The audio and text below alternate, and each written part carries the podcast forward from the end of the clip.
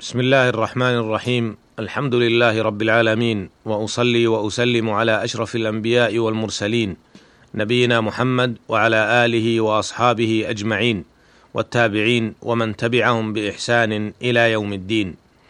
أما بعد أيها الإخوة المستمعون السلام عليكم ورحمة الله وبركاته.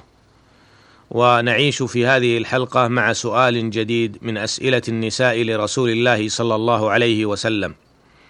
روى البخاري وغيره عن عائشة رضي الله عنها أنها قالت جاءت فاطمة بنت أبي حبيش إلى النبي صلى الله عليه وسلم فقالت يا رسول الله إني امرأة أستحاض فلا أطهر أفأدع الصلاة؟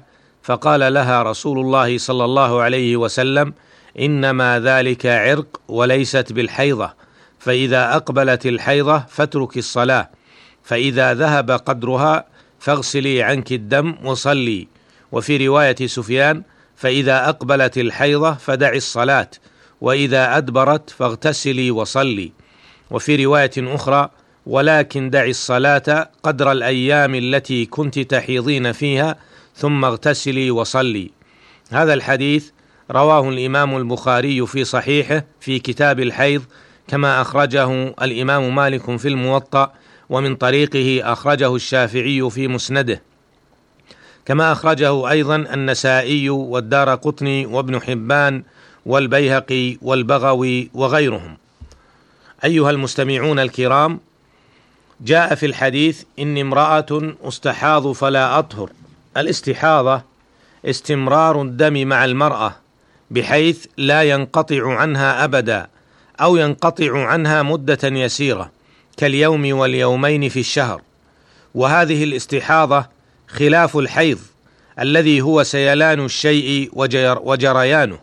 وفي الاصطلاح الشرعي هو دم يحدث للمرأة بمقتضى طبيعتها بدون سبب في أوقات معلومة. والحكمة من الحيض والله أعلم أنه غذاء للجنين عندما يكون في بطن أمه. ولذا نجد أن الحامل والمرضع قل أن تحيض فالأصل فيها عدم الحيض. وجاء في الحديث فلا أطهر أي لا ينقطع عني الدم في وقت نهاية الحيض بسبب هذه الاستحاضة. وقال إنما ذلك عرق إنما ذلك عرق ذلك بكسر الكاف قاله الحافظ ابن حجر رحمه الله. وهذا العرق يقال له العاذل والمقصود أن ذلك الدم ليس دم حيض. وإنما هو ناشئ من هذا العرق. وجاء في الحديث فإذا أقبلت الحيضة قال النووي يجوز في الحيضة فتح الحاء وكسرها. انتهى كلامه. والمراد من إقبالها نزول دم الحيض والمقصود بإدبارها انقطاع الدم. ومما يستفاد من الحديث أن النساء كلهن قد كتب الله عليهن أن يخرج منهن دم الحيض وهو كما سبق تعريفه دم يحدث لكل امرأة بمقتضى طبيعتها في أيام معلومة من الشهر. وفي هذا الحديث بيان لشيء مما تتركه الحائض حال حيضها وهو أن تترك الصلاة فإذا أتاها الدم فعليها أن تترك الصلاة إلى أن تطهر فإذا طهرت تغتسل وتصلي ولا تقضي هذه الصلوات. ويدل الحديث على أحوال المستحاضة وهي التي يجري معها الدم باستمرار بدون انقطاع أو بانقطاع أو بانقطاع زمنا يسيرا كاليوم واليومين. وهذه المستحاضة لها أحكام خاصة ومن أهم أحكامها ما يجب أن تميز به بين الحيض والاستحاضة. وهي في أحوالها كلها لا تخلو من ثلاثة أحوال. الحال الأولى أن يكون لها حيض معلوم بمعنى أن يكون حيضها مدة معينة من الشهر معلومة كحالة فاطمة بنت أبي حبيش صاحبة الحديث. فهذه ترجع إلى مدة حيضها فتجلس عن الصلاة والصيام فإذا انقضت اغتسلت وصلت. والباقي الذي يخرج منها يكون استحاضة. مثال ذلك أن تعرف امرأة أن حيضها يأتيها في الرابع من الشهر وينقضي في العاشر منه فهذه تمسك عن الصلاة والصيام في اليوم الرابع من الشهر حتى العاشر منه فإذا جاء اليوم العاشر اغتسلت وصلت وصامت وباقي الدم يحكم عليه بأنه دم استحاضة لا علاقة له بالحيض. دليل هذه الحالة هذا الحديث حديث فاطمة بنت أبي حبيش. أما الحال الثانية الا يكون لها حيض معلوم قبل الاستحاضة بمعنى أن تكون الاستحاضة مستمرة وليست لحيضها أيام معلومة ولكن تستطيع أن تميز بين الحيض وبين الاستحاضة بنوعية الدم الخارج منها فدم الحيض دم أسود ثخين له رائحة بخلاف دم الاستحاضة فهو دم أحمر رقيق. فإذا توفرت صفة هذا الدم الأسود الثخين فهذا دم حيض. فتجلس أيام هذا الدم عن الصلاة والصيام. فإذا تغير إلى أن يكون أحمر رقيقا فتغتسل وتصلي. ودليل هذه الحالة ما رواه أبو داود والنسائي وغيرهما عن عائشة رضي الله عنها أن فاطمة بنت أبي حبيش كانت تستحاض فقال لها رسول الله صلى الله عليه وسلم إن دم الحيض دم أسود يعرف فإذا كان ذلك فأمسكي عن الصلاة فإذا كان فإذا كان فتوضئي وصلي.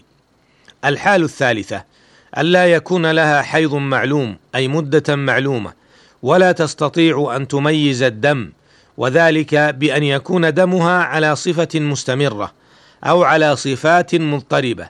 فهذه تعمل بعادة النساء غالبا ستة أيام أو سبعة أيام بمعنى أنها تعمل بما تعمل بها قريباتها أمها أو أختها أو خالتها. فإن كن يجلسن في الحيض ستة أيام فتجلس هي كذلك. وإن كن يجلسن سبعة أيام فتجلس هي كذلك وما عدا ذلك فهو استحاضة.